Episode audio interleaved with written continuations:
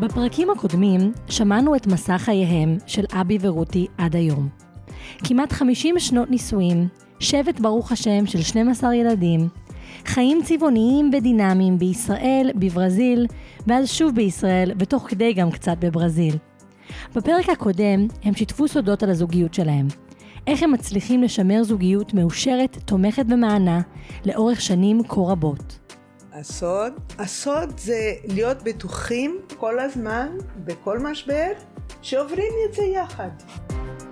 ובפרק הזה הם יספרו על האנשים היקרים להם ביותר, הילדים שלהם, השבט שהקימו.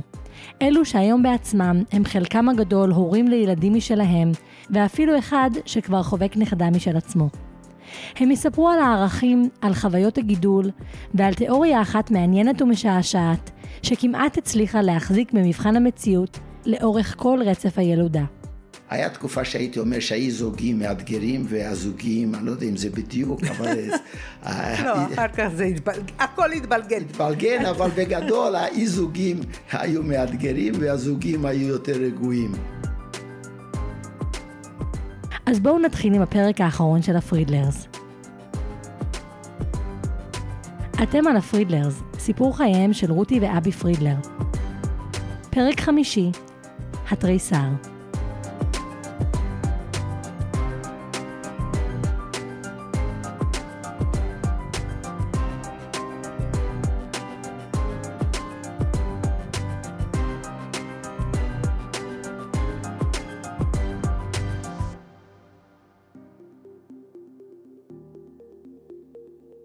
לגדל ולחנך ילד זה אתגר.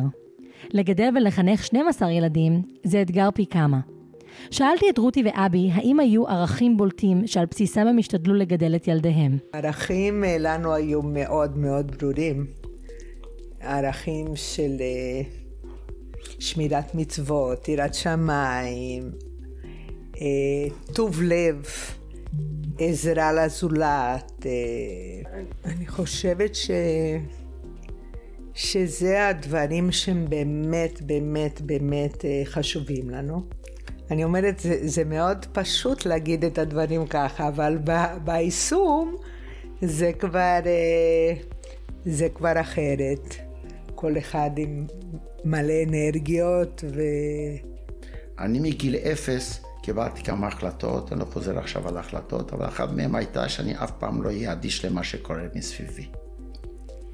אבל זה דורש המון מאמץ והמון כוח, ואני מאוד מאוד גאה בכל ילדיי, שבזכותנו, בזכות הבית שהקמנו יחד עם רותי, את הערך הזה, אנחנו ממש רואים את זה אצל הילדים שלנו. אנחנו כל הזמן מקבלים מחמאות מאנשים שאנחנו לא מכירים, ואפילו טלפונים, איך שהילדים שלנו נמצאים בכל מקום שנחוץ לעזור למישהו, כל אחד בעבודה שלו, בצבא, מילאו כדולה, רחל כאחות, אבל גם כן ילדים שהיו קצינים, ויש לנו כמה ילדים שלא היו קצינים, אבל בצבא הם הדבק עד עצם היום הזה, אחרי שהם עזבו את הצבא המון זמן, ובקשר עם כולם. וגם עם חברים ביישוב ומחוץ ליישוב. אנחנו מאוד מאוד מאוד גאים בילדים שלנו, שלעזור לזולת זה מקום ראשון. ובלי שום חשבון של הקרבה, על חשבון המשפחה, על חשבון הזמן החופשי, על חשבון כסף, זה פשוט מאוד, וזה בשבילנו הדבר הכי חשוב. ויש דרך אחת שהיא הכי נכונה בעינינו, אבי מוסיף. הדרך שמבינה שלא אנחנו מנהלים את העולם. כמובן שאנחנו חושבים שמאוד מאוד מאוד חשוב להמשיך דרך של תורה ומצוות, כולל לימוד תורה. כי אחרת הדברים האלה לא מחזיקים זמן לאורך ימים. אני מכיר המון אנשים חילונים שמדהימים. הבעיה היא שאם אין ערכים שמעוגנים בתורה ובקיום מצוות, קשה מאוד מאוד להנחיל את זה לדורות הבאים, כי אם אין סולם ערכים שלא אנחנו קובעים אותו, אז uh, יש כל כך הרבה uh, uh, פיתויים בחיים ונוחיות בחיים, וזה טבעי וזה לגיטימי, אדם צריך לדאוג לעצמו ולקדם את עצמו, שבסופו של דבר הערכים באים בהתנגשות עם האינטרסים הפרטיים שלנו וזה הולך לאיבוד. הדבר הכי חזק במשפחה שלנו, אבי אומר, זה החיבור הגדול בין כולם. קודם כל יש עוגן של משפחה מאוד מאוד מלוכדת, וזה דבר, זה אולי הדבר שהכי משמח אותנו. המשפחה מאוד מאוד מלוכדת.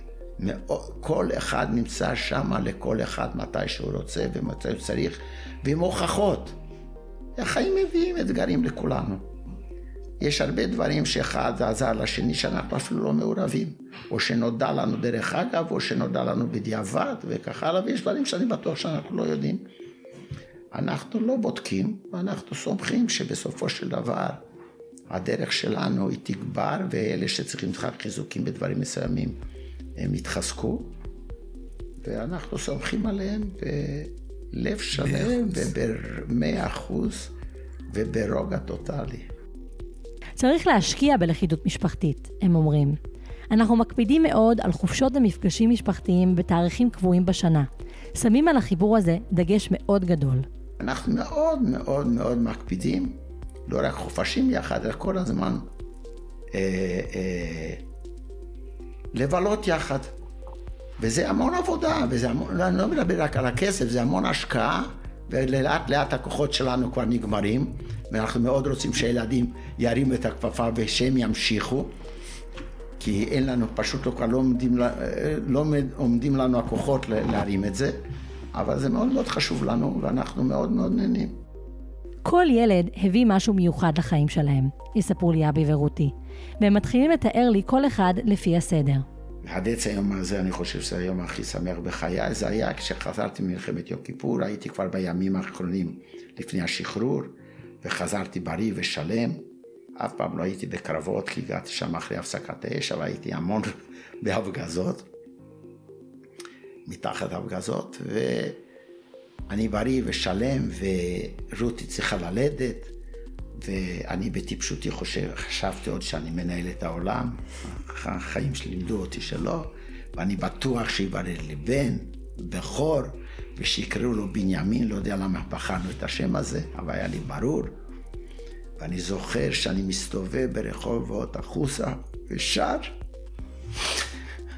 כל עצמותיי תאמרנה השני כמוך.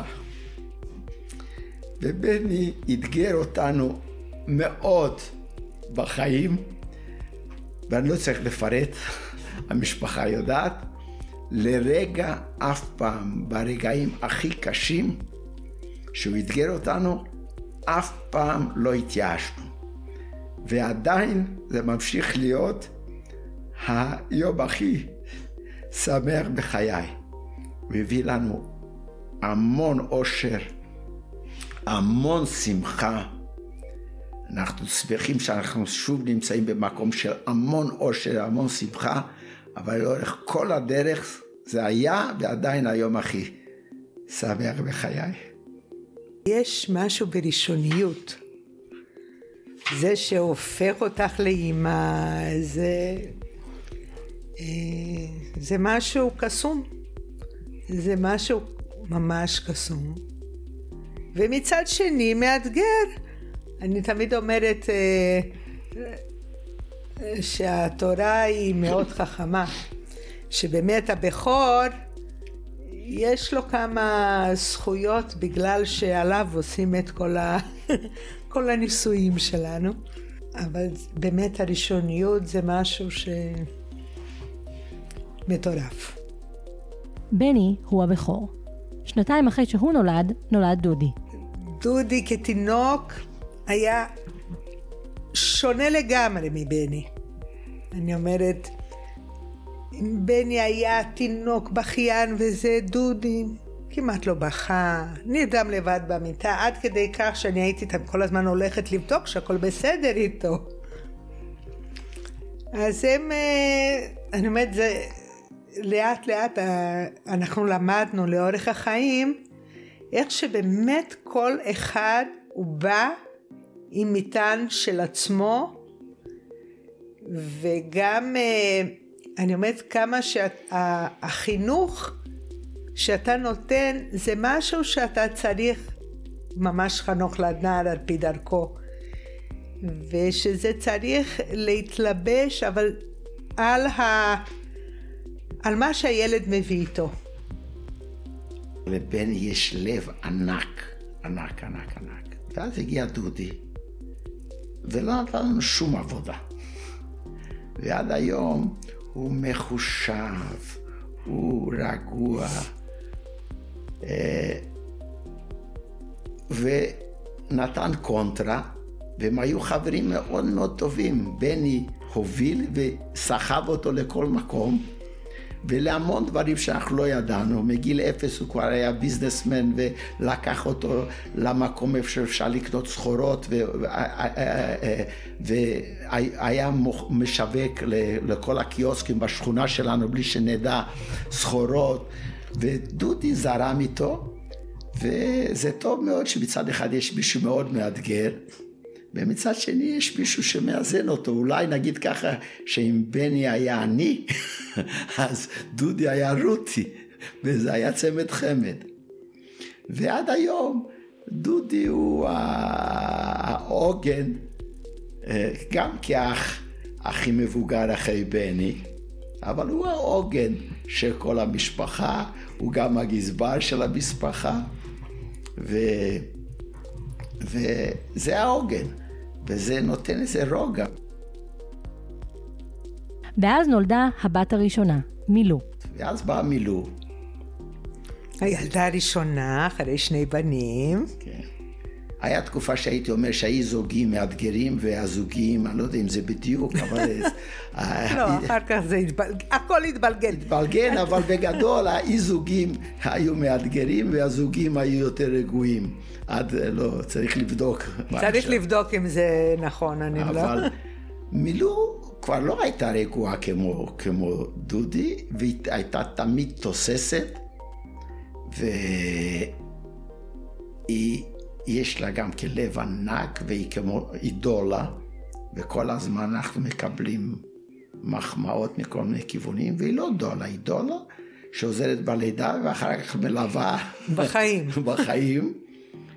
ואני חושב שהתפקיד הכי... אני אומרת גם בין האחים, זאת אומרת, היא סבתא כזאת. היא הדבק במשפחה. היא הסבתא כזאת. היא הסבתא, היא הממלאת מקום, עושה את זה יותר טוב מאשר האחראים, אה, והיא הדבק במשפחה, ללא שום שמש של ספק, היא הדבק במשפחה, שכולם קשורים אליה, וכולם זה, זה, זה מדהים.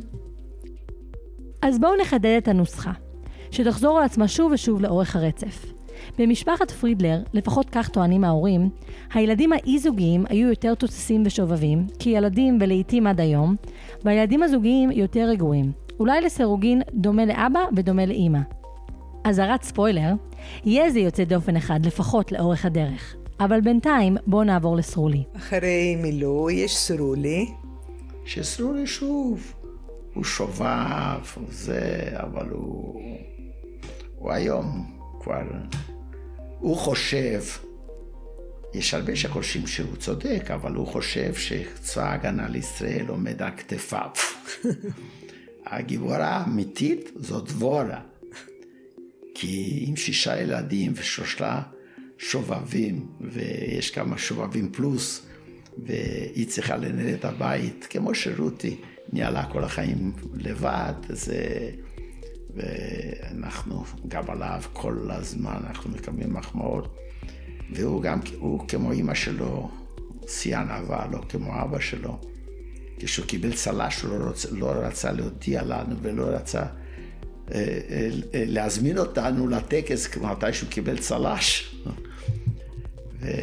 וזה מאוד מאוד משמח. אני תמיד כילד, אה, כ, כ, כשהוא היה ילד הייתי אומר שיש לו אופי כל כך טוב. שלעת זקנה אני רוצה אה, להזדקן לידו. ודבורה שמע בקולו והם עברו מאביגיל, גרו, גרים לידינו. אחרי סרולי נולד ליקו. ליקו היא זוגי, בדיוק. הוא היה ילד מאוד שובב, מאוד חכם, מאוד שובב, מאוד שואל שאלות. אה, גם אה, מאוד יוזם, עוד תולעת ספרים, גם הוא היה תולעת ספרים. עדיין. עדיין, אבל אני אומרת עכשיו, ויכול להיות שאין לו את הזמן לעשות את זה, אבל אה, גם, תמיד אומרת, הוא, אצלו זה היה, הוא חשב מה נכון, ואז הוא הלך אחרי זה.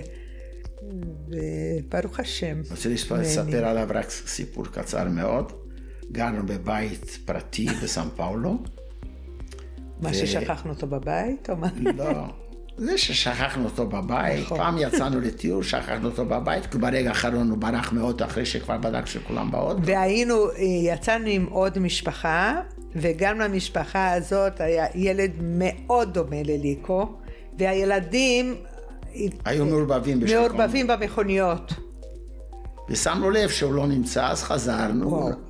והוא נעל את הבית כולו, הייתי צריך לקחת סולם של מכבי אש כדי לעלות על הגג לאיזושהי מרפסת ולפתוח.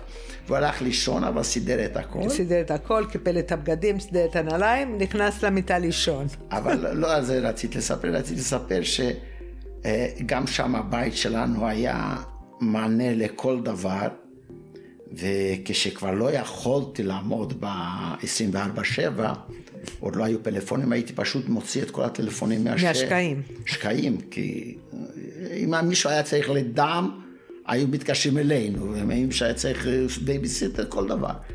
וכשכבר לא יכולנו לעמוד בזה, הייתי מנתק את, הט... את הטלפונים בלילה, ולפעמים הייתי שוכח לחבר אותם, ואז רציתי לדבר עם רותי במשך היום, העסק היה רחוק, ולא יכולתי. אז התקשרתי לשכן גוי שהיה לו קיר צמוד לבית שלנו, בגינה, לבקש ממנו טובה, שייכנס לרותי, שתחבר בח... את הטלפון. ואז הוא שואל אותי, אני יכול לשלוח, לשאול אותך מי זה אליעזר? כי כבר היה לנו אז שישה, שבעה ילדים, לא, לא יודע בדיוק באיזה שלב. ליקו חמישי.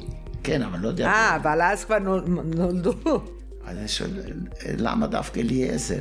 לא, כי אני שומע את אשתך כל הזמן צועק, אליעזר, תרד משם, אתה תיפול, אתה תתרסק, אליעזר, אתה תיזהר, אליעזר זה. אבל אה, כולם גם משפחה יודעים, כל אחד יש לו תפקיד במשפחה, עם צוות לעניין, ומרים פרויקטים זה ליקו. הוא קצת קשוח, ולפעמים האחים לא עומדים בדרישות שלו, אבל אתה יכול להתקשר לאליעזר בכל רגע נתון.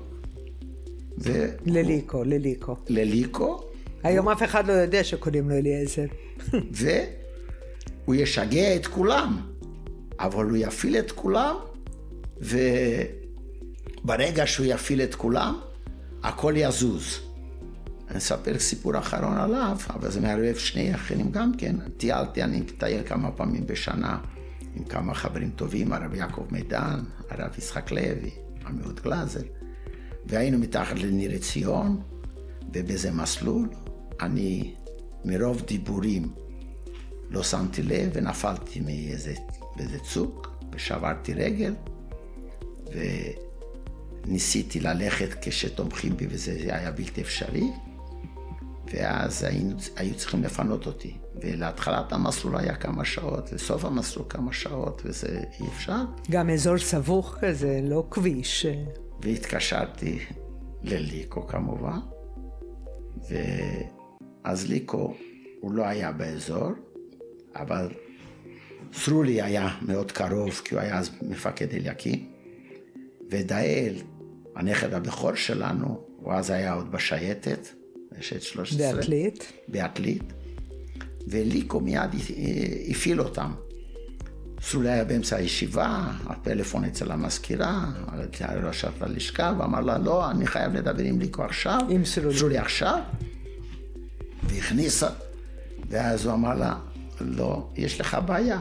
אבא נפל בגזרה שלך, זה בעיה שלך. ואחר כך התקשר לדאל, דאל במקרה היה בבסיס, אמר, אתה פנוי? כן, אז דוד, סבא שלך נפל, ובאמת הם עשו תחרות במגיע ראשון, שניהם הגיעו כמעט יחד, אבל סרולי הזקן עקף אותו, והם לא באו דרך המסלול, הם ירדו לתוך, ה... לתוך הנחל, במקום סבוך, ושמו אותי על האלונקה, וככה פינו אותי, ואני התפללתי, כי זה היה מאוד מאוד תלול, וכמו שמשכיבים אנשים על אלונקה, השכיבו אותי עם הבטן למעלה, אבל היה המון קוצים וכך הלאה, אז אני הסתובבתי שזה לא ישרוט את כל הפנים, ובאמצע עלייה מצלצל הפלאפון, מצלצל הפלאפון, מצלצל הפלאפון באיזשהו מקום שהם נחזים בכל מיני עצים וכך הלאה, עונים, כי רצו להרגיע את ליקו, זה היה ליקו, ש, שכבר חילצו אותי, שהכל בסדר. ואז ליקו אומר, לא רק רציתי להגיד לכם שזיכיתי אתכם במצוות כיבוד האב, אבל זה לא כל הזכויות שלכם, אני לוקח 20% עמלה. ואז נולד דני. ומשם אנחנו עוברים שוב לזוגי. ודני רגוע ושקט, כמו דודי, כמו סרולי, וכולם קוראים לדוד, לדני, דני החמוד. ונודע לנו רק בעקיפין שהוא היה מאוד מאוד שובב. וגם... אבל תמיד עם חיוך, תמיד ו... עם חן כזה. ורוב הדברים שעשה שובבות, אנחנו לא ידענו. גם כשהיה בנתיב מאיר ויצא להשתולל וכך הלאה, אבל תמיד עם חיוך, ואף אחד לא יודע משום שובבות שהוא עושה, אולי האחים יודעים ולא משתפים אותנו. שהוא אבל... עשה, נו. שהוא עשה, אני מקווה שהוא, עכשיו יש לו שמילה טובה מאוד, מניה, שומרת עליו, אבל תמיד עם חיוך ועם רוגע, ואנחנו אף פעם לא נזכרנו בשובבות שלו, ולא בבעיות שלו, ולא שום דבר. אבל גם אני זוכרת שהוא, מהתכונות שלו, הוא היה, הוא גם מאוד רגיש לזולת. וגם חבר בלב הנפש. כן. אני זוכרת שהיה לו איזשהו חבר כשהוא עדיין היה בתיכון, שחלה בסרטן וכשהוא היה מאושפז. אני זוכרת שהיחידי שהוא הסכים שיבקר אותו, חוץ מהמשפחה, היה דני. באמת היה יודע להקשיב ו... בשקט ובנועם כזה. וגם הוא לקח הרבה פעמים אחריות על האחיות הקטנות שלו. נכון. והוא הלך לדבר איתם ולשים, להדריך אותם וכך הלאה. היה להם, אני, היה, אולי היה לו יותר שיחות אבא עם האחיות הקטנות שלו מאשר היה לי עם, עם אותן בנות. ודבר נוסף שאני זוכר שכמה פעמים אה, אה, עצרו אותי פקודים שלו. נכון. חיילים שלו ואמרו, דני, אנחנו מוכנים ללכת אחריו באש ובמים בכל דבר, ואנחנו מוכנים לעשות בשבילו הכל. ופעם אני זוכר שאני רואה חייל שלו שבא לאסוף אותו, כבר היה קצין אצלנו בבית ברחוב אגוז, ו... לא יודע אם לקראת האוטו או לקראת אני לא יודע, אני רואה אותו סוחב את הקיטבג הכבד של דני. ואני צוחק עליו, אומר, אתה לא חייב לעשות את זה, אל תנתן, אל תיתן לדני לנצל אותך. ואז הוא, הוא נעלב. אומר, אני בשביל דני מוכן לעשות הכל. מוכן לעשות הכל, זה לא... מוכן לשכב על הגדר, מוכן להקריב את חיי בשביל דני. אחרי דני נולד מאיר. מאיר הוא אי זוגי. אז אי זוגים מאתגרים. בינתיים הנוסחה שלי עובדת. מאיר, כשהייתי בחודש, התחלתי את החודש החמישי להיריון, התחילה לי ירידת מים. אה, אז היו לי שלושה חודשים מאוד מאתגרים. 21 לאפריל, זה יום נכון. חג בברזיל. נכון. וזה כנראה מקרה מאוד מאוד נדיר. והלכתי ל... מיד דיברתי עם הרופא שלי בברזיל. הוא אמר, תקשיבי, כשיתחילו צירים, תתקשרי אליי. ואני החלטתי שאני אשכב, ונחכה. והצירים לא הגיעו. מאיר, ברוך השם, המשיך אה, להתפתח, אבל ממש לא היו כמעט מקרים אה, בהיסטוריה הרפואית, ש... שמקרים ששרדו. ו... דוקטור רגר אמר שתחזרי הביתה אחרי האולטרסאונד, ו... וברוך השם יש לך שישה ילדים, ואת תפילי, והכל בסדר. והכל בסדר. אבל uh, מאיר לא רצה, והקדוש ברוך הוא בטוח לא רצה. ובאמת כשמלאו שבעה חודשים להיריון, בדיוק ב-20 ליולי. 90 יום שלו. 90 יום שכבתי. ואז התחילו לי צירים, היו לי צירים באמצע כל ההיריון, אבל לא צירים אה, סדירים ושמובילים ללידה. וזה היה בשבת אחרי הצהריים, ובאמת באותו ערב מאיר נולד. בלידה רגילה ברוך השם, הוא היה קטן, אה, לא כזה קטן, אה, קילו 730, שזה לתינוק פג זה, זה בסדר גמור. וברור שכמו תינוק, כל תינוק פג, אה, החודשים הראשונים הם חודשים קשים, אבל אני זוכרת שהיינו כל כך מלאי הודיה לקדוש ברוך הוא על הנס, שנעשה לנו, שאנחנו החלטנו שהברית של מאיר אנחנו עושים בארץ. אנחנו גרנו בברזיל, והברית ברור שלא היה בזמן, ואנחנו באמת הבאנו אותו, אני כבר לא זוכרת אם הוא היה בן חודש וחצי, חודשיים, משהו כזה, באנו רק שנינו והוא, למול אותו פה בארץ, וקרא לנו מאיר יהודה, והשם ממש ביטא גם את האור שהוא הביא לנו, גם את ההודיה. וברוך השם. ברוך מגיל השם. אפס היה לו חיוך נכון. מאוזן אחד עד אוזן השנייה. נכון. ובעזרה לזולת, אולי הוא במקום ראשון, לא יודע. לא יודעת, אי אפשר היה ב... למדוד, אבל... זה קשה למדוד אצלנו. אבל אני חושב בגלל זמן גם כן. אצלו העדיפות זה... הוא אמר משהו מאוד חכם. בצחוק, אבל הוא, מסי... הוא מיישם את זה למחצה. הוא אמר, אני לא רוצה לצאת לפנסיה בסוף חיי כשכבר אין לי כוח, אני קודם אעשה לפנסיה ואחר כך אני אתחיל לעבוד. אבל הוא, אז זה לא נכון, אבל הוא כן זמין כל הזמן. לכולם. לכולם. לכולם. לא רק לכל המשפחה, הוא זמין כל הזמן לכולם, כל המסובבים אותו, ותמיד עם חיוך משגע. אה, הוא נמצא שם. חוץ מזה שהוא כזה הנדימן בכל נושא ועניין, אז הוא גם פותר בעיות לכל, לכל אחד, הוא יודע לפתור את הבעיות. אבל הוא גם הנדימן ב... בנפש, בנפש, בנפש, לא רק ב... הוא מטפל במקרים שבן אדם צריך תואר שני ב... בעבודה סוציאלית, בפסיכולוגיה, בפסיכו... בפסיכיאטריה. ובפועל מטפל ביותר ממקרה אחד, אולי בגלל שהוא גדל עם אבא פסיכי, אז הוא, אז הוא צבר ניסיון. אחרי מאיר נולדה סוף סוף עוד בת, אסתר.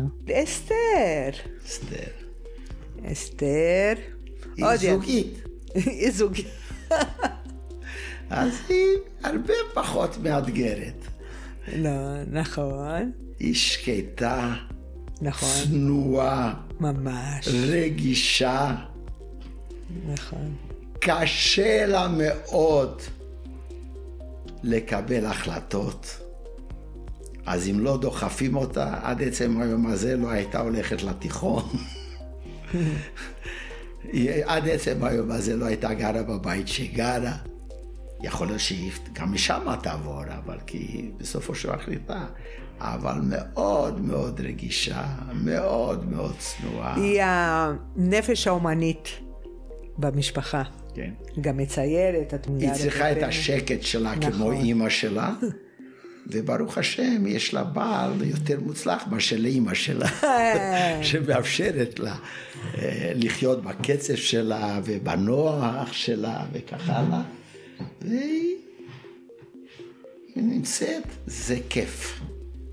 ממש. לא, אבל בכל זאת, כשצריכים אותה, היא ממש. דברים שאנחנו יודעים ודברים שאנחנו לא יודעים, היא משענת מדהימה. למי שצריך. למי שצריך כשצריך. כן, ובשקט. סיפור אחד שאנחנו מאוד הקפדנו לדבר עברית בבית. נכון. כשגרנו בברזיל. כשגרנו בברזיל, וזה, אני בטוח שזה, ההורים, הילדים כולם כועסים שאנחנו לא דיברנו איתם פורטוגזית ושאין להם שפה נוספת. אבל אנחנו בטוחים שהקליטה הקלה והנוחה שהיה להם בארץ זה בגלל שהם ידעו עברית ומיד השתלבו, והילדים שלנו ישראלים לכל דבר. גם השבעה שנולדו בברזיל. כי בני והארבע האחרונים נולדו בארץ. ואני זוכר שהיא הייתה באיזה משפחתון. היית, כשעלינו ארצה היא הייתה בת שנתיים וחצי. בת שנתיים וחצי והייתה במשפחתון. והיא הלכה לשירותים לבד, וצלצל הטלפון בפרוזדור של המשפחתון, והיא ענתה לטלפון, וקרא לה, לגנן, לא יודע איך קוראים לזה, שטיפלה בהם. ומי שהיה בצד השני של הטלפון, שאני יודע, אני רק שמעתי ממנה את הסיפור, מהמטפלת, שהיא שאלה עם מי דיברתי, כי יש לי הרגשה שדיברתי עם מישהו, עם, עם ילדה מאוד מאוד קטנה. ואז המטפלת אמרה, אם אני אספר לך אתה לא תאמין. זאת ילדה שעלתה מברזיל לפני חודש, והיא ענתה לטלפון בעברית שוטף. לא, וגם דיברה חופשי. ואת התכונה הזאת היא העבירה לבת הקטנה שלה, עופרית סופיה, שהיא בגיל שבערך שאימא שלה עלתה עכשיו, עדיין לא מלאו לה שלוש שנים, כן. והיא יכולה להיות בשקט.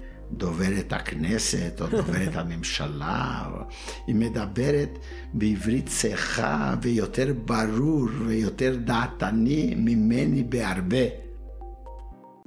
אחרי אסתר נולד אריאל, הראשון להיוולד בארץ אחרי העלייה מחדש של המשפחה, והוא זה ששיבש את התיאוריה.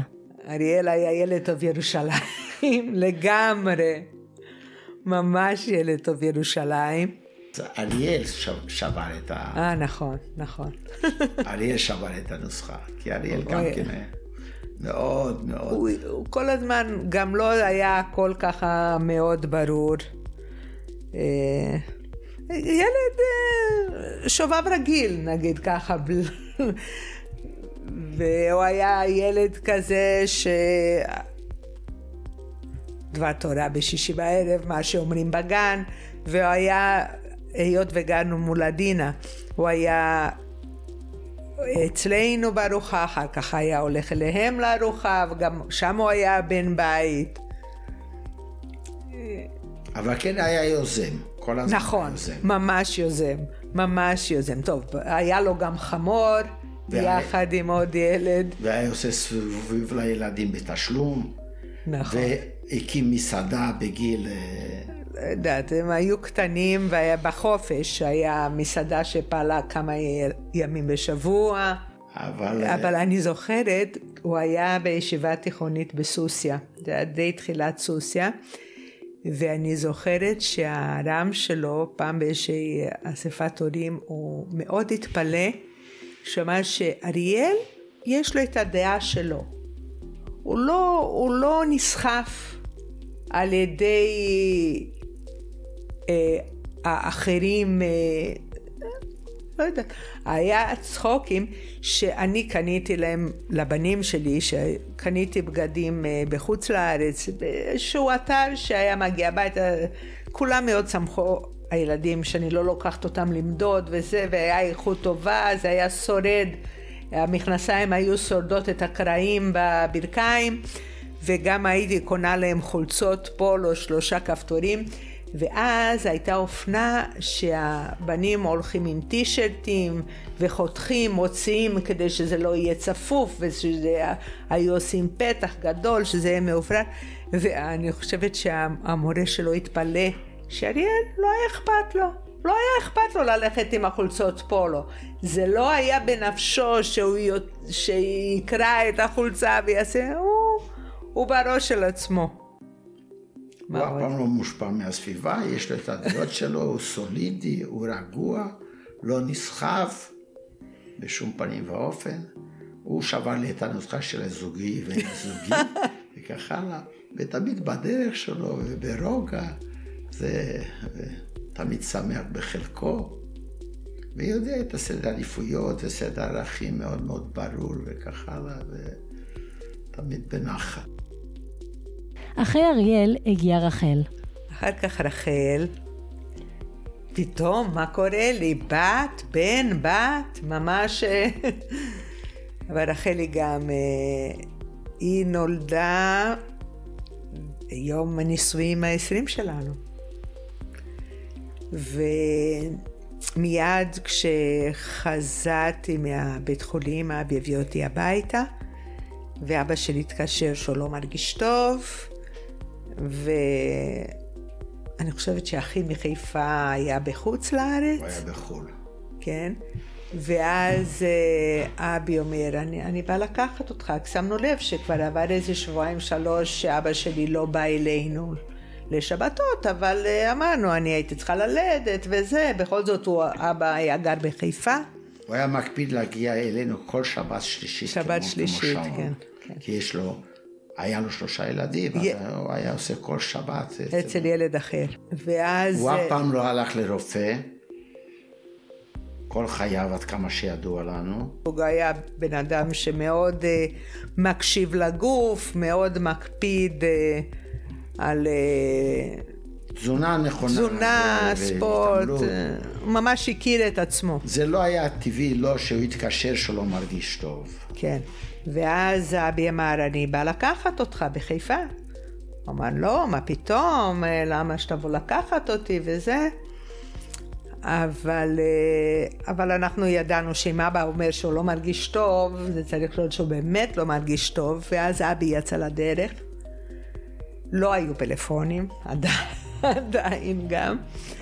ואחרי איזה שעה אבא מתקשר שוב ואומר תקשיב, אם אבי רוצה לבוא, אז שיבוא, אמרתי, אבא, אבי כבר יצא לדרך, יגיע אליך. ובאמת אבי הגיע אליו, ואז uh, הביא את אבא אלינו, ואבא לא חזר יותר לחיפה. הוא נשאר לגור אצלנו, זה היה ביולי ואבא נפטר אה, שבעה חודשים אחר כך אצלנו, ועוד היו לו, עוד הייתה לו תקופה טובה, ו... ואני אומרת, ורחל, בדיוק החודשים הראשונים שלה היו בתוך המציאות השונה לגמרי הזאת. אבל היא הייתה... מאוד מורכבת, היה לו כבר סרטן שהתפשט בכל הגוף, אה, אבל הוא מאוד מאוד נהנה עדיין מהחיוכים שלה נכון, כתינוקת, מאוד. נכון, מאוד נכון, ו... והייתה, רחל גם הייתה תינוקת מאוד נוחה, שזה בדיוק התאים לה, למצב שנקלענו אליו. הייתה ילדה טובה, עם חיוכים, והכל גם היא, היא הכל ידעה מה, מה היא רוצה. זה... היא גם כן תמיד ידעה בדיוק מה היא רוצה, והחליטה לבד לאן היא הולכת, ל... והחליטה למשל שהולכת לאולפנה. הרב ברן בגדרה, בחיים לא שמעת על הרב ברן בגדרה, ממש לא, לא ידעתי מאיפה היא הקריצה את זה. היא גם מגיל אפס הייתה מאוד מאוד אחראית, היא ממש. הייתה עושה תפילה תפילת ילדים פה ביישוב. כן. אה, וגם כשנסענו לחופש, לעיתים רחוקות, אבל רק שנינו, תקופה קצרה, כל האחים האחרים יותר מבוגרים ממנה אמרו, לא, תתני את כל ההוראות לרחל. כל ההוראות לרחל זה כבר אה, התקתק. רות, היא הייתה תופסת פיקוד. ועד היום היא תופסת פיקוד, ועם רוח, עם נינוחות גדולה מאוד, אבל היא, היא זוגית. והיום היא עובדת כאחות במחלק, באונקולוגיה בהדסה עין כרם, ורק לפני שבוע התקשרו אלינו כל מיני אנשים שביקשו את הטלפון שלנו רק להודות לנו על הבת שיש לנו וכך הלאה. אנשים שאנחנו מכירים, והרבה פעמים אנשים שאנחנו בכלל לא מכירים. דביר ועדי הם הקטנים, בני הזקונים. דביר נולד ארבע שנים אחרי רחל, וכהפתעה גדולה ומבורכת. טוב, אחרי רחל דביר, הוא אי זוגי. הוא זוגי. אה, הם לא פחות טובים, אין לא, אין, אה, זה לא דירוג. זה רק יש לנו צוות לעניין, שעם הכל ה- מגוון. מגוון, שאנחנו יכולים להראות- ל- להרים כל פרויקט בעולם. ממש, הייתה לי הפתעה גמורה שגיליתי שאני בהיריון עם דביר. כשרותי הייתה בהיריון עם... אה, אה, אה, בסוף ההיריון עם רחל הייתי ממש רגישה לריחות, לא הייתי יכולה לה... ממש, ממש סבלתי, ואז אמרתי, אבי, אם אני עוד פעם אהיה בהיריון, אני אהרוג אותך. אז אבי לקח מאוד ברצינות. אז כשאני גיליתי שאני בהיריון, הוא ממש דאג, אה, דאג מה יהיה איתו. אבל אני זוכרת שהייתי ממש מאושרת ומופתעת לגמרי. ודביר היה ילד חמוד, שובב, כמו כל הבנים, כמו הבנים שלנו. מאתגר מאוד, מאתגר מאוד. אחרי שנה ומשהו נולדה עדי, והם רבו כמו חתול. חתול ועכבר. כל הזמן. וגם עם עדי, זה גם היה הריון לגמרי לא צפוי. אז עוד פעם, אני ממש לא יכולתי להאמין שאני שוב בהיריון. שני הקטנים גדלו כבר כנכדים. כנכדים, בדיוק. האחים הגדולים אמרו, אתם לא מחנכים אותם, אתם... אה, כי המשמעת כנראה. הם כבר נולדו, אה, אה, דביר נולד אחרי שדאל נולד, ואז ו- נולדה רוני, אחות של. דאל, ואז נולדה עדי, עדי. שהם היו באותו מחזור, אבל רוני מבוגרת מעדי ביותר מחצי שנה. וכל הזמן קיבלנו על הראש מהילדים, מהאחים הגדולים שלהם, שאנחנו מפנקים אותם, וכשהם גדלו היו כל מיני... היו חוקים מאוד ברורים. משמעת, ועכשיו הם, הם שוכחים שהם היו שני הקטנים, ואנחנו כבר היינו סבא וסבתא. מה זה- לעשות, מה לעשות. וגם שוכחים שכל העשרה הראשונים הם כבר חינכו אותנו. יותר גמישים, יותר סובלניים, יותר זה. והאמת שכשאבי הלך לתת שם בבית כנסת לעדי, לעדי, אז הגבאי אמר לו, למה האבא לא יכול לבוא לתת שם? אמר, אני האבא. דביר, כל השובבות שלו וההיפראקטיביות שלו וכך הלאה, רות השקיעה די הרבה זמן איתו, אבל אה, אה, כהפתעה גמורה, כשהוא הלך ל... ל... ל... לקרבי ולאגוז, אבל ההפתעה הגדולה מאוד שלנו היה עם כל ההיפראקטיביות והשובבות שלו, שהוא התחיל ללמוד כשהוא התקבל לבינתחומי, והיה יושב, עדיין. ועדיין יושב 12 או 14 שעות. אם זה משהו שהוא אוהב, שזה מתמטיקה, ו- והוא יכול היה לא להישאר בעיה. למטה בחדר מהבוקר עד הערב, ואם לא היינו מסכימים, הוא לא, הוא לא היה אוכל, ועד היום יכול להתרכז, ואנחנו לא, לא יודעים אם זה אותו ילד, או החלפנו ילד, או מה שקרה בו ושם. אחרונה וחביבה זאת עדי, עוד שוברת של הנוסחה. ואז בא עדי. עדי. עדי, היא משלימה שבכל זאת המספר יהיה תואם, אפילו שהיא זוגית, היא התחלפה עם, אה, עם אריאל? עם אריאל שהוא אי זוגי, ועדי הייתה גם מאתגרת. הייתה מאתגרת, מאוד דעתנית, יודעת בדיוק מה שהיא רוצה, אבל היא דעתנית, לא כמו רחל ואריאל. ומגיל אפס היא הייתה הבת הקטנה, ה... עם המון ערכים, המון יושר, אבל לפעמים היושר והערכים הם גם כן. שמים אותך במקומות של אי נוחות. מול אנשים בעבודה, בלימודים, בבית ספר, שהסטנדרט שלהם הם קצת יותר... אני חושבת שבזה יש לה איזשהו דמיון עם ליקו. כן. נכון? כן. אבל ליקו הוא זוגי. מה נעשה? אמרנו שהיא החליפה מקום עם אריאל. כן. ואז אה, בגלל זה היה לה הרבה פעמים קשיים, כי היא צדקה, אבל החיים... אבל החיים הם מורכבים. זה לא עוזר תמיד להיות צודק. והיה תמיד קשה להסביר לה שכמה שאת צודקת, צריכים להתגמש, צריכים להבין גם כן שיש... המציאות היא לא תמיד אה, שחור לבן. והיה קשה להבין. אז מצד אחד כל הזמן היה לנו קצת עימותים כדי לנסות להתאים אותה למציאות. מצד שני, אנחנו כל הזמן, היא, היא, היא לא, אולי לא האמינה לנו, אבל אנחנו היינו מאוד מאוד גאים hmm. ביושר שלה, בערכים שלה. וחוץ מזה, אני חושבת שזאת הייתה הפעם הראשונה שדביר ועדי הם פשוט היו חתול ועכבר. הם כילדים קטנים, אם אחד היה אומר א', השני היה אומר ב', זה לא משנה מה. זה היה אפילו מצחיק. זה היה אפילו מצחיק כמה שעל כל דבר הם... אני חושב שגם האחים הגדולים, הם...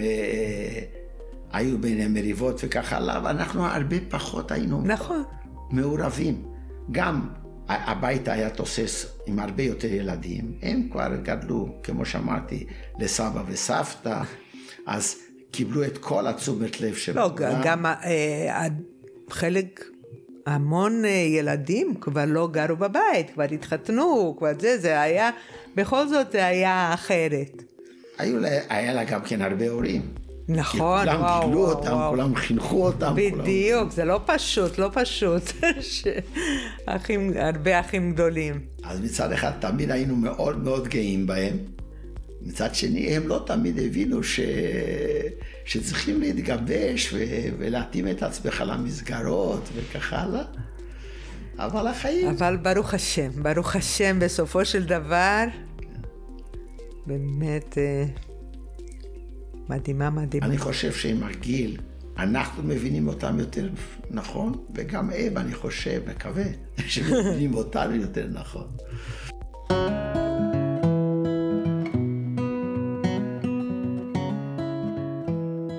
אבי ורותי הפכו עוד לפני סיום הלידות לסבא וסבתא. היום, ברוך השם, יש להם נכדים רבים, כן ירבו, ואפילו נינה ראשונה. תספרו לי עליכם כסבא וסבתא, אני מבקשת. האמת היא שבגלל ש... שעדיין ילדנו ילדים יחד עם נכדים, אני יכולה להגיד שבשנים הראשונות אני לא, מרג... לא הרגשתי כל כך כסבתא. כי באמת, היו לי ילדים קטנים באותו זמן, זה לא היה ממש שהיה איזשהו פסק זמן בין זה שאתה מפסיק ללדת ו... ושנולדים לך נכדים. זה היה איזשהו המשך תוך כדי. אני זוכרת שאפילו עדי, כשהייתה ילדה קטנה, פעם אמרה, למה סבתא רק של רוני ולא סבתא שלי? גם להם זה לא היה ברור מה זה העניין הזה של סבתא או לא סבתא.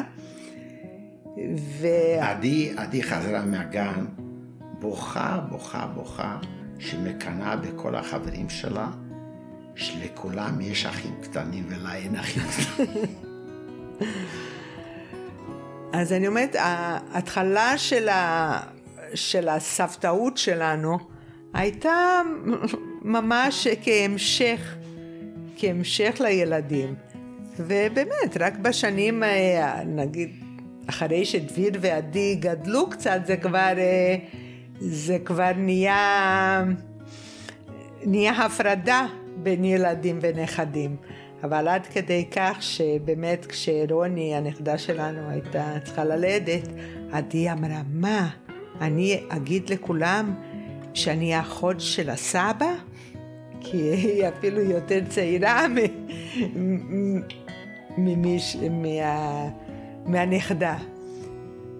אז uh, עכשיו זה באמת uh, סבתאות. סבתאות uh, ממש, אני, חושבת, ככה נראה לי שהנכדים שלנו מאוד מרגישים בבית אצלנו. ואנחנו ממש ממש נהנים. עכשיו אנחנו באמת סבא וסבתא יודעים, יש להם את המקום המיוחד של נכדים. וזה נינה, אני חושבת שאני עוד לא, עוד לא עיכלתי את זה, שאני סבתא רבתא. כי, כי תמיד היה לי ככה הרושם שכדי להיות סבתא רבתא צריכה להיות ממש זקנה. ו... והיא לא רואה את עצמה. ואני לא רואה את עצמי כזאת זקנה עדיין, אבל זה כיף לא נורמלי, ממש.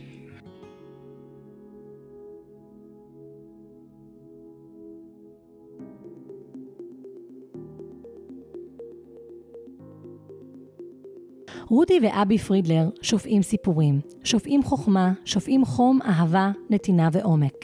אחרי שעות של שיחה גדושה ומרתקת, ביקשתי מהם לסכם עם תובנות ממסע החיים שלהם עד היום. מסע חיים זה משהו שהיו בו המון הפתעות. אתה לא מצליח אה, לתכנן, אה, ובטוח שהכל לא קורה איך שאתה חשבת שיקרה. אז אה, לדעתי, קודם כל, יש כמה דברים שהם החלטות שליוו אותנו לאורך כל הדרך. קודם כל, שאנחנו אחד לשני. זה לא היה ספק, ומתמודדים. ודבר שני, אני, אני, אני מאמינה שעכשיו ממרומי הגיל שלי אני, והניסיון חיים שלי, שבאמת את זה שבחרנו, כי אני אומרת, אני מאמינה שזאת אה, בחירה שאנחנו עושים, שבחרנו אה, להיות יהודים שומרי מצווה, שומרי תורה ומצוות, ושבחרנו בדרך הזאת, ש... שהיא בדרך של, של הציונות הדתית, זאת אומרת שאתה גם מאמין במדינה, ושאתה גם uh, מאמין בשותפות של עם ישראל, וש... ויחד עם זה שבאמת שהקדוש ברוך הוא והתורה מעל הכל, ושאנחנו גם כפופים לגמרי לזה. אני חושבת שזה, שזה, שזה לאורך השנים וגם מראייה אחורה, אני חושבת שזה מה שעזר לנו וזה מה שהבטיח שברוך השם אנחנו רואים נחת. אני חושב שמאוד מאוד מאוד מאוד חשוב בחיים לשאוף ללמעלה, לעשות כמה שיותר. ואני מדבר בעיקר בטוב ובחסד ודברים כאלה, אבל גם, גם בפרנסה וכך הלאה. לשאוף, לעשות, להשתדל לעשות את הכל בדרך הכי טובה. אבל לשאיפה זה דבר אחד, ואז לעשות המון השתדלות, אבל לקבל בשלימות שהדברים לא קורים כמו שאתה רוצה. אני אומר, את שני הכותבים האלה, מצד אחד לשאוף ולהשתדל מקסימום, ולהיות שלם לגמרי עם מה שלא הספקת. כי החיים הם מורכבים ויש נסיבות וככה הלאה. אני אתן רק, דוגמה אחת. זה לא היה חיים חיינו להיות בברזיל. 16 שנה, והיו שנים קשות. וזה היה נגד רצוננו גם כן. אבל בסדר עדיפויות היה לי חשוב מאוד לתמוך בשני ההורים שלי שניצולי שואה. ולרותי היה עוד יותר קשה, כי כל משפחתה היה, היה, היה, היו פה. אבל ברגע שאנחנו נמצאים שמה, לפני הקושי הזה, ועוד דבר היחידי שאני מצטער בחיי, הדבר היחידי שאני מצטער עליו, שלא נשארתי יותר שנים בישיבה. גם כן תחת לחץ ההורים ונסיבות. אבל ברגע שזה מה שהחיים הזמינו לי, אנחנו משתדלים לעשות את המקסימום שאנחנו עושים במצב שאנחנו ניתנים. וזה לא מה שאנחנו רצינו, אבל אנחנו נמצאים שמה, אז משתדלים גם בפרנסה לעשות את המקסימום שאנחנו יכולים, גם בקהילה לעשות את המקסימום שלהם, גם לילדים לעשות את המקסימום, אבל אנחנו שלמים לגמרי עם, עם מה שיש. לשאוף למקסימום, להשתדל למקסימום מה שאנחנו רוצים, אבל להיות לגמרי שלמים עם, ה, עם מה שיש. כי אחרת אתה, כל הזמן אתה מתמרמר ואתה לא מתקדם. זה דבר ראשון. מה שרוצה להוסיף לדברים של רותי, או לדייק יותר בדברים של רותי, אין לי מה להוסיף על הדברים שלה, זה שהביחד של המשפחה נותן המון כוח. אבל זה לא רק, זה לא מספיק אם יש תודעה כזאת, או אפילו אם יש לב רחב לזה. אם לא משקיעים בבנייה, בבניית הקשרים, אז החיים הם סוחבים אותנו, כל אחד עסוק. אנחנו כבר לא, אבל ילדים עסוקים, יש להם את החיים שלהם, יש את הפרנסה, יש את האילוצים, יש את היום-יום. אם לא שמים את זה בסדר, במקום גבוה מאוד בסולם עדיפויות, אז זה לא יוצא. גם בזוגיות אותו דבר, צריכים להשקיע. זה אפילו לא עוזר רק אם רק מוותרים. אם אחד מוותר לשני, אחד סובלני עם השני. אבל בגלל הלחצים של היום-יום אתם לא נפגשים אז אתם לא מדברים. וזה הרבה יותר מורכב במשפחה גדולה וכך הלאה. לכן אנחנו משקיעים בחופשים, לכן אנחנו משקיעים בסעודות. להרים פורים 70 איש זה עבודה. החופשים לעבודה. אבל דבר אחרון שאני רוצה, וזה אולי לסיים, רותי דיברה על תורה ומצוות. כל אחד יש לו את האופי שלו, כל אחד יש לו את הנסיבות שלו, כל אחד יש לו את ההשפעות שלו, הסביבתיות וכך הלאה. עצם העובדה שיש משהו שמוכתב מלמעלה, ואנחנו הולכים בדרך אחת שלא כל אחד קובע לעצמו, אני לא מדבר על גוונים, אבל שיש מכנה משותף מאוד מאוד רחב, כמה שיותר רחב, יותר קל לשמור גם כן על האחדות המשפחתית. אני אומר זאת דוגמה, זה לא המקרה שלנו, ברוך השם. אנחנו מסתדרים גם כן מחלק מהמשפחה שהם די שמאל, אבל משפחה זה מעל הכל. אבל יותר קשה אם חס וחלילה יש לך ילד שאתה לא יכול לאכול אצלו כי הוא לא כשר, או שהאחים לא יכולים לאכול אצלו. כשאני אומר דוגמה, ברוך השם, זה אין לנו את זה במשפחה. או ילד שהוא מחלל שבת, אז הוא רוצה לבוא לבקר אצלך, וכשהוא בא, הוא פשוט מאוד הוא קורע לך את הלב. אם תקבל אותו, אתה תסבול כל השבת. אם לא תקבל אותו, גם כן תסבול כל השבת שלא יכול לבוא איתך. אז מעבר שזו הדרך הנכונה, היא הדרך היחידה המאבטחת גם כן לשמור על הלכידות הזאת. כי אם כל אחד הולך בדרך אחרת בחיים שלו, כמה שאנחנו נכבד, אבל הלכידות תהיה פחות פחותה. אנחנו כל כך נהנים לראות שהילדים שלנו עושים המון תוכניות בלעדינו, זה גם כן משמח, אבל שהם נהנים ליזום ולצאת יחד ולבלות יחד ולנסוע יחד ולהיות שם אחד לשני ולבקר אצל אחד אצלנו בשבתות וכך הלאה. אז מעבר לערך האבסולוטי של הדבר הזה, זה מהמצוות שהקרן קיימת לעולם הבא, אבל הבן אדם אוכל את כל פירותיו בעולם הזה. זה נותן לנו המון אושר ונחת והכל, שאנחנו רואים שזה מתגשם. לנגד. עינינו. לנגד עינינו, ואני בטוח שחלק גדול מאוד מזה, גם מתוך ניסיון חיים, וגם אנחנו יודעים מה ש... אנחנו מעורבים בעולם הגדול גם כן, לא, לא רק בדלת אמות שלנו.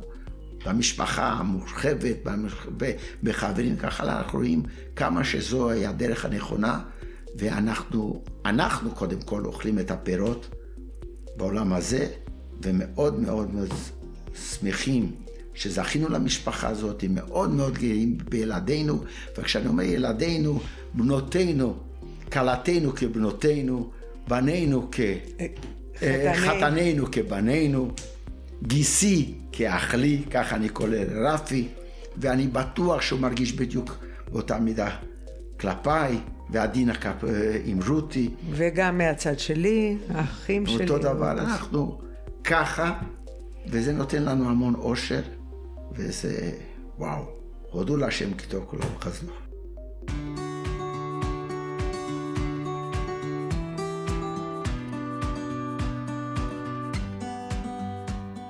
את רותי ואבי פרידלר פגשתי חודשים ספורים לפני יום הנישואים החמישים שלהם.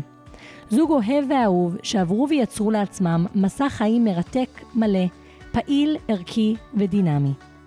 מגידול וחינוך של 12 ילדים ערכיים, טובי לב ומלאי נתינה. להשקעה בלכידות משפחתית מתחילת הדרך, היום ובשאיפה לעתיד. לעיסוק אידיאולוגי, קהילתי וחברתי לאורך כל הדרך. להצלחה גדולה בפן העסקי, המשימתי ובנתינה ועזרה. ולזוגיות של מעל 50 שנה, שיש לרבים מה ללמוד ממנה. זה היה סיפורם של רותי ואבי פרידלר. מזל טוב ליום נישואים 50, אבי ורותי, מאחלים המשפחה האוהבת.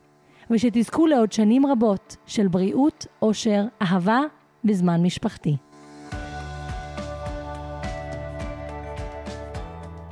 האזנתם ל-Life Storyteller, יוצרת יקירה ויזל אזולאי.